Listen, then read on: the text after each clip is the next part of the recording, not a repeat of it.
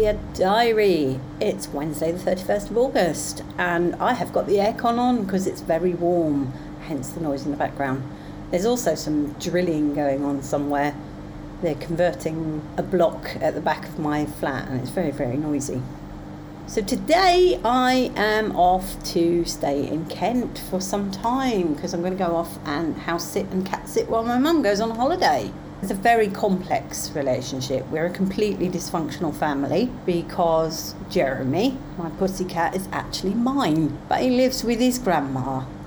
She has the residency order for various reasons, but yeah, I'm actually looking forward to going down and spending some time with him. I think it's probably the best possible thing I could do going into this surgery, really, isn't it? Spend time with a pet, because they're supposed to lower your heart rate and just generally relax you. Although Jeremy can be a little bit demanding.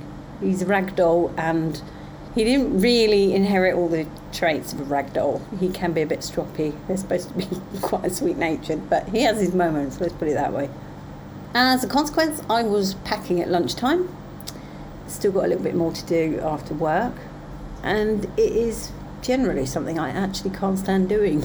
I really dislike packing because no matter what planning you do, what thinking you do, you always forget something.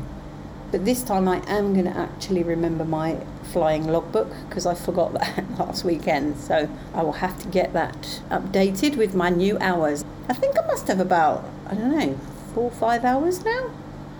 Not bad really, is it? You need at least 45 hours to do your PPL, 10 of which have to be solo. So there you go. I'm not doing too badly, only 40 to go. And I will rack up another 4 hours before I have my surgery. So 36 to go, if my math is correct, which it probably isn't. Although I cannot imagine taking my test under about 100 hours. Thinking about it, it could be 35 that you can do your PPL licence. Yeah, it could be 35 including 10 solo, rather than I may have been adding it on, making it 35 plus 10. I don't know. I will have to look that one up. I do have all the gear now, though. My new headset is winging its way for delivery over at my mother's as we speak. I'm really looking forward to having those so that I don't have to have the stinky school ones. Oh well, I guess it's back to work, lunch is over. Speak to you again. Much love and gratitude.